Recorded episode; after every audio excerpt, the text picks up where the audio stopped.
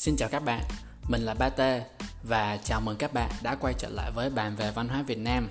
Tập đầu tiên mở bát cho năm nhâm dần. Vậy thì cho mình hỏi là năm mới của các bạn như thế nào?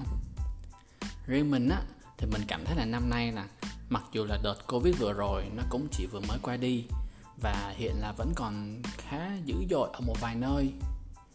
Nhưng mà không khí Tết năm nay á Ở khu vực mình ở thì nó cũng không quá khác biệt so với mọi năm mình thì khá là may mắn khi mà có được một cái tết đầm ấm bên gia đình. Bởi vì rất là lâu rồi. À, có thể là năm hay là 6 năm gì đó. À, toàn bộ gia đình và họ hàng của mình cuối cùng mới có được một cái cơ hội để mà xung vầy đầy đủ tất cả các thành viên. Thì đây là một cái tết đoàn viên và ấm cúng đối với mình. Và nó cũng đúng với ý nghĩa của ngày tết luôn. Quay lại chủ đề thì trong tập ngày hôm nay chúng ta sẽ bàn về hiện tượng tiếp biến văn hóa ở Việt Nam. Một hiện tượng văn hóa thú vị, qua đó nó thể hiện rất là rõ tính cách của người Việt chúng ta mà mình cũng đã từng đề cập ở trong các tập trước đó, đó là tính cách tổng hợp và tính linh hoạt của người Việt Nam. Vậy thì hiện tượng này nó là gì và nó đem lại cho chúng ta những gì? Các bạn cùng lắng nghe để mà biết thêm nha.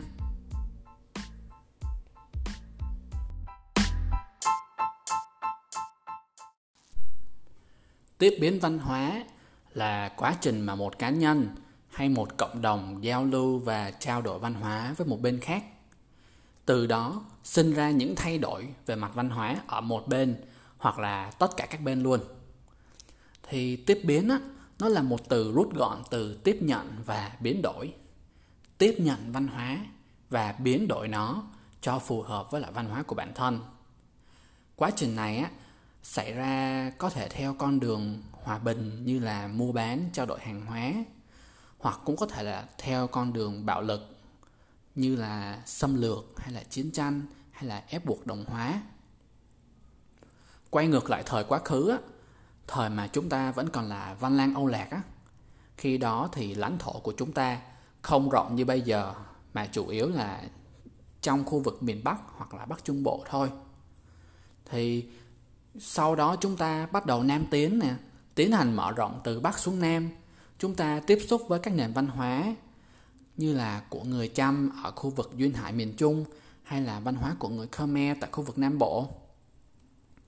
Bản thân việt nam chúng ta đã là một quốc gia có nhiều đồng bào dân tộc khác nhau, cùng chung sống trong một phạm vi lãnh thổ.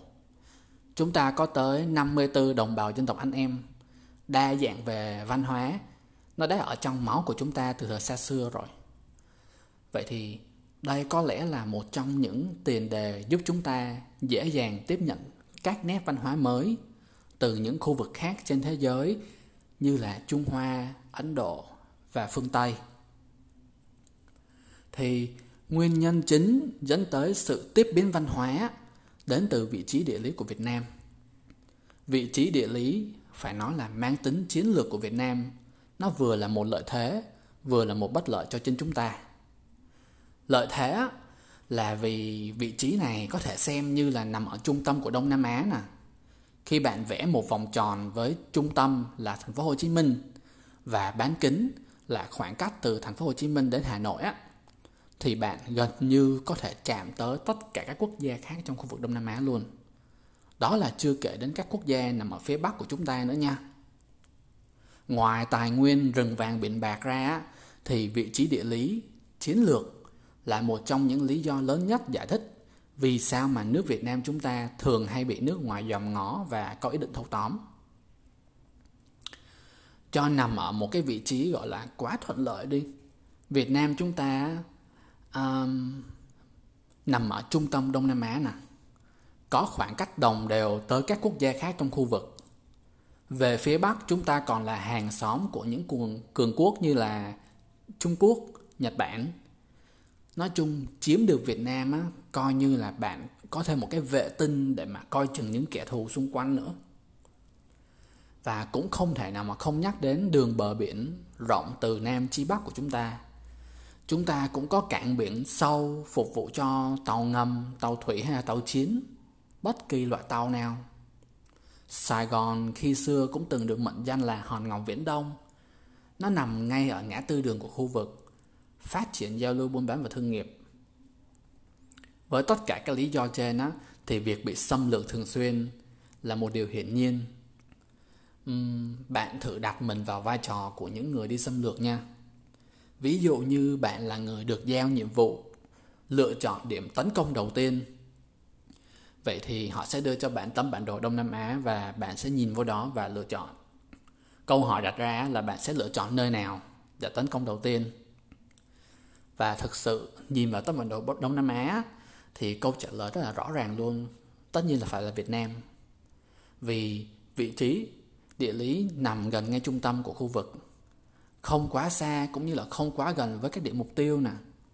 Chiếm được Việt Nam thì coi như là chiếm được phần còn lại của Đông Nam Á đó chỉ là vấn đề về mặt thời gian thôi. Việt Nam trước kia chúng ta không có nổi tiếng bởi à, bánh mì hay là phở hay là vịnh Hạ Long đâu. Chúng ta nổi tiếng với bạn bè quốc tế thông qua các cuộc chiến tranh là chủ yếu. Thậm chí là cho đến tận bây giờ luôn nè. Vẫn còn nhiều người trên thế giới họ nghĩ rằng là chúng ta, Việt Nam, vẫn còn trong thời kỳ chiến tranh loạn lạc trong các lần mà bị xâm lược trước kia thì Trung Hoa, Trung Quốc à, với khoảng 1.000 năm đô hộ đã để lại cho chúng ta rất là nhiều dấu ấn văn hóa. Đến nỗi mà cho đến tận ngày nay á các nét văn hóa của Trung Hoa vẫn còn hiện diện rất là mạnh mẽ trong đời sống tinh thần hay là đời sống hàng ngày của người Việt. Khi mà Trung Quốc xâm lược thành công Việt Nam thì họ đẩy mạnh cái chiến dịch, gọi là xóa bỏ đi cái văn hóa bản địa và bắt đầu truyền bá văn hóa của Trung Quốc vào nhằm mục đích là để đồng hóa dân tộc Việt Nam chúng ta. Thì cái chiến dịch này nó khiến cho văn hóa bản địa của chúng ta bị phai nhòa đi rất là nhiều, hoặc thậm chí là biến mất đi mãi mãi luôn. Mà một ngàn năm đô hộ là đó các bạn, Chúng ta đúng là không có một mối quan hệ tốt với Trung Quốc như hiện nay. Nhưng mà một điều không thể chối bỏ là văn hóa của Trung Quốc đã ăn sâu vào trong nền văn hóa của người Việt Nam chúng ta rồi. Ví dụ như là ngôn ngữ đi ha.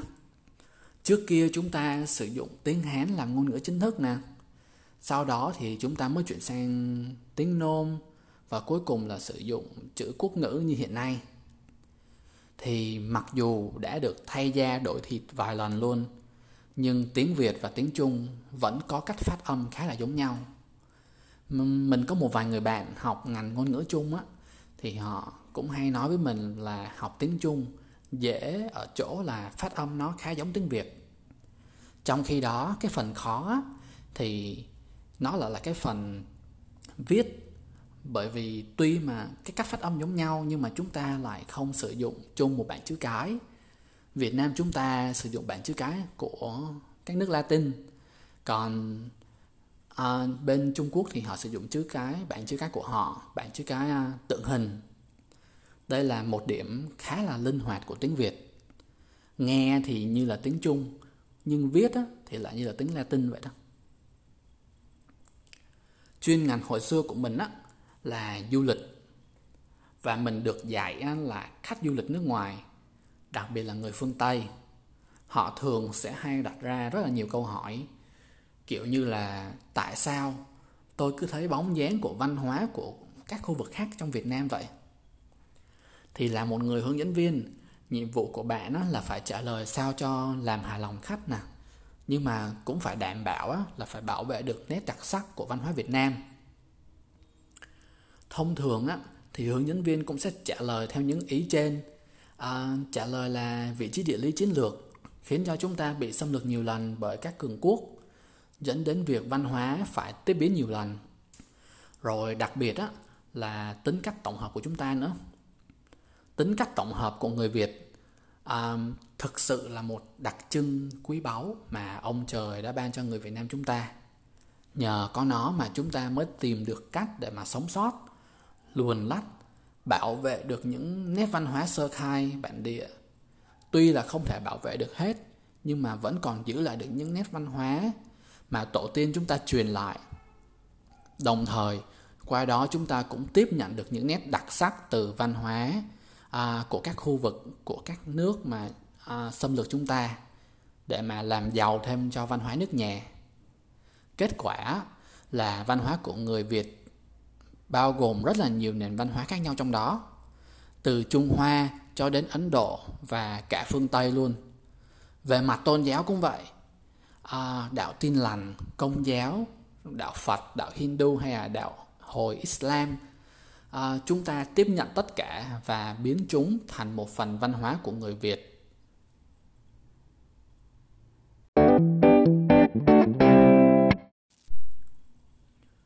Điều mình sắp tiết lộ tới đây á, có thể sẽ gây ngạc nhiên cho các bạn á, nên là các bạn hãy chuẩn bị tinh thần sẵn sàng nha.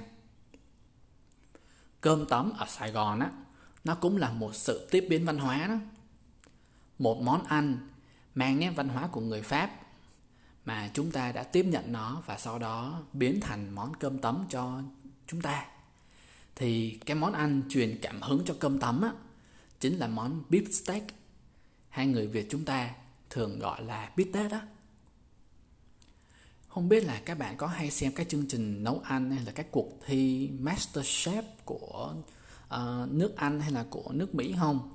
Thì nếu mà các bạn có xem qua thì cái món bít tết này khá là quen thuộc luôn bởi vì nó xuất hiện rất là nhiều trong uh, các thử thách của cuộc thi nấu ăn hay là trong thực đơn của nhà hàng châu Âu.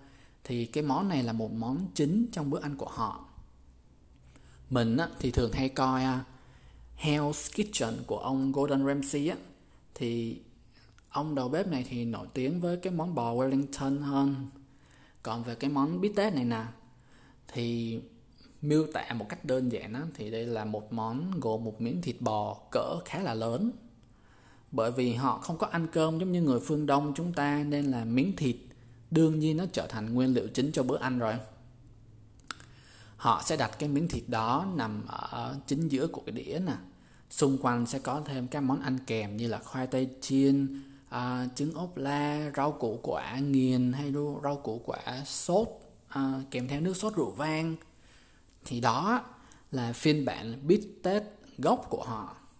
Còn người việt nam chúng ta chúng ta không đời nào mà đi ăn một món ăn có một miếng thịt to tổ trạng như vậy. Rồi món ăn đó mà được dọn ra bàn của người Việt á thì chắc chắn một điều là chúng ta sẽ cắt nhỏ nó ra và chia đều cho tất cả mọi người trong bàn. Nói chung là món ăn đó nó không có um, hài hòa. Kiểu như người Việt chúng ta ăn thịt thì phải có rau, rồi phải có cơm, rồi phải có canh, rồi phải đầy đủ hương vị, màu sắc, chất dinh dưỡng thì mới gọi là món ăn Việt Nam vì thế chúng ta biến đổi cái món bít tết của họ thành món cơm tấm. Mà theo suy nghĩ cá nhân của mình á, thì đây là một phiên bản dân dã hơn rất là nhiều. Thì người việt ăn món gì cũng phải có cơm trong đó. Đây là một sự thật hiển nhiên không cần phải giải thích gì thêm nhiều. Một bữa ăn là phải có cơm sáng trưa chiều tối bắt buộc phải có cơm trên bàn. Món khác không có cũng được nhưng mà cơm là phải có nên nguyên liệu đầu tiên được thêm vào trong món bít tết phiên bản Việt Nam đó chính là gạo, cơm. Tiếp đó là phần thịt. Chúng ta làm gì giàu có như họ mà ăn một miếng thịt bò bự như vậy đúng không? Chúng ta giảm bớt kích thước của miếng thịt đó, đồng thời đổi từ thịt bò thành thịt heo. Đơn giản là vì thịt heo nó rẻ hơn rất là nhiều. Và cũng vì thịt heo rẻ mà một thành phần nữa được tận dụng vào trong món ăn, đó chính là món bì heo, làm từ da heo trộn với thính. Trứng ốp la có lẽ là thành phần duy nhất của món bít tết phiên bản gốc, không bị biến đổi khi mà người Việt chúng ta cố tái tạo lại món ăn phương Tây này. Và cuối cùng là nước sốt. Nước sốt rượu vang đắt tiền của họ thì chúng ta thay bằng Ừ, các bạn đoán đi. Nước mắm chua ngọt. Một thứ nước chấm mà không thể nào Việt Nam hơn được nữa luôn á. Hài hòa hương vị nè. Mặn từ nước mắm ngọt từ đường chua từ chanh và cay từ ớt. À, một đĩa cơm tấm mà thiếu đi chén nước mắm á, thì giống như là gà, gà luộc mà không có lá chanh không có muối tiêu vậy đó. Vậy là chúng ta đã có món ăn cơm tấm. Phiên bản bít tết của Việt Nam rồi đó các bạn đĩa cơm sườn bì trứng á, là một món ăn phải nói là ngon nhất trần đời luôn được nhiều người Việt Nam yêu thích. Mà thậm chí là mình còn thấy rất là nhiều hội nhóm trên Facebook bày tỏ tình yêu mãnh liệt của họ đối với món ăn này. Các bạn nếu mà muốn biết thêm địa chỉ cơm tấm chất lượng á, thì có thể tham khảo các nhóm trên đó nha.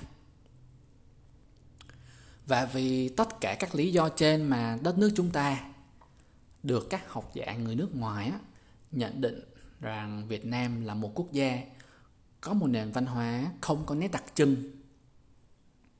Điều này có thể sẽ gây à, một chút hiểu lầm cho các bạn.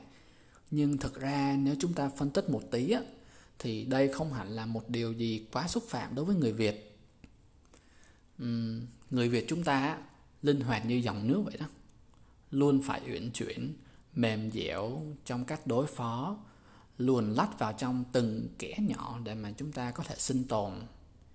Nếu như chúng ta không tiếp biến những nền văn hóa đó, thì có thể chúng ta sẽ không được như ngày hôm nay đâu. Theo học giả cao xuân huy thì nước hay là tính thủy chính là bí quyết sinh tồn của người việt chúng ta. Tính cách tổng hợp và lối sống sinh hoạt như dòng nước đã giúp chúng ta trở thành một quốc gia đặc biệt theo cách của riêng mình.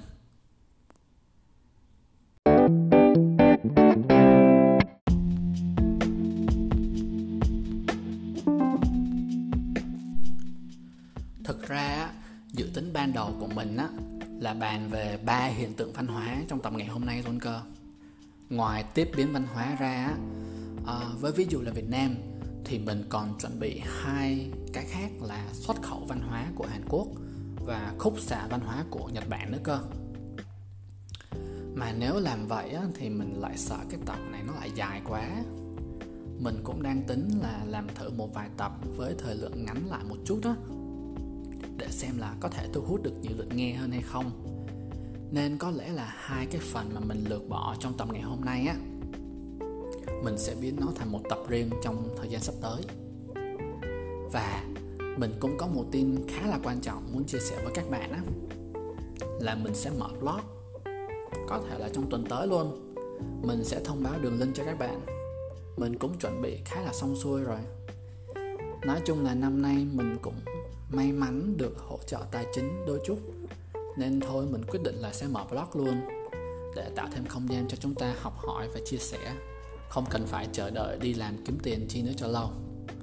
Uhm, theo như ngôn ngữ của bố mình á thì à, làm luôn cho nó máu. Vậy đó tập ngày hôm nay đến đây là kết thúc nha. À, chúc các bạn một năm mới tràn đầy sức khỏe nè niềm vui và hạnh phúc mình là ba t. Cảm ơn các bạn đã lắng nghe bàn về văn hóa việt nam.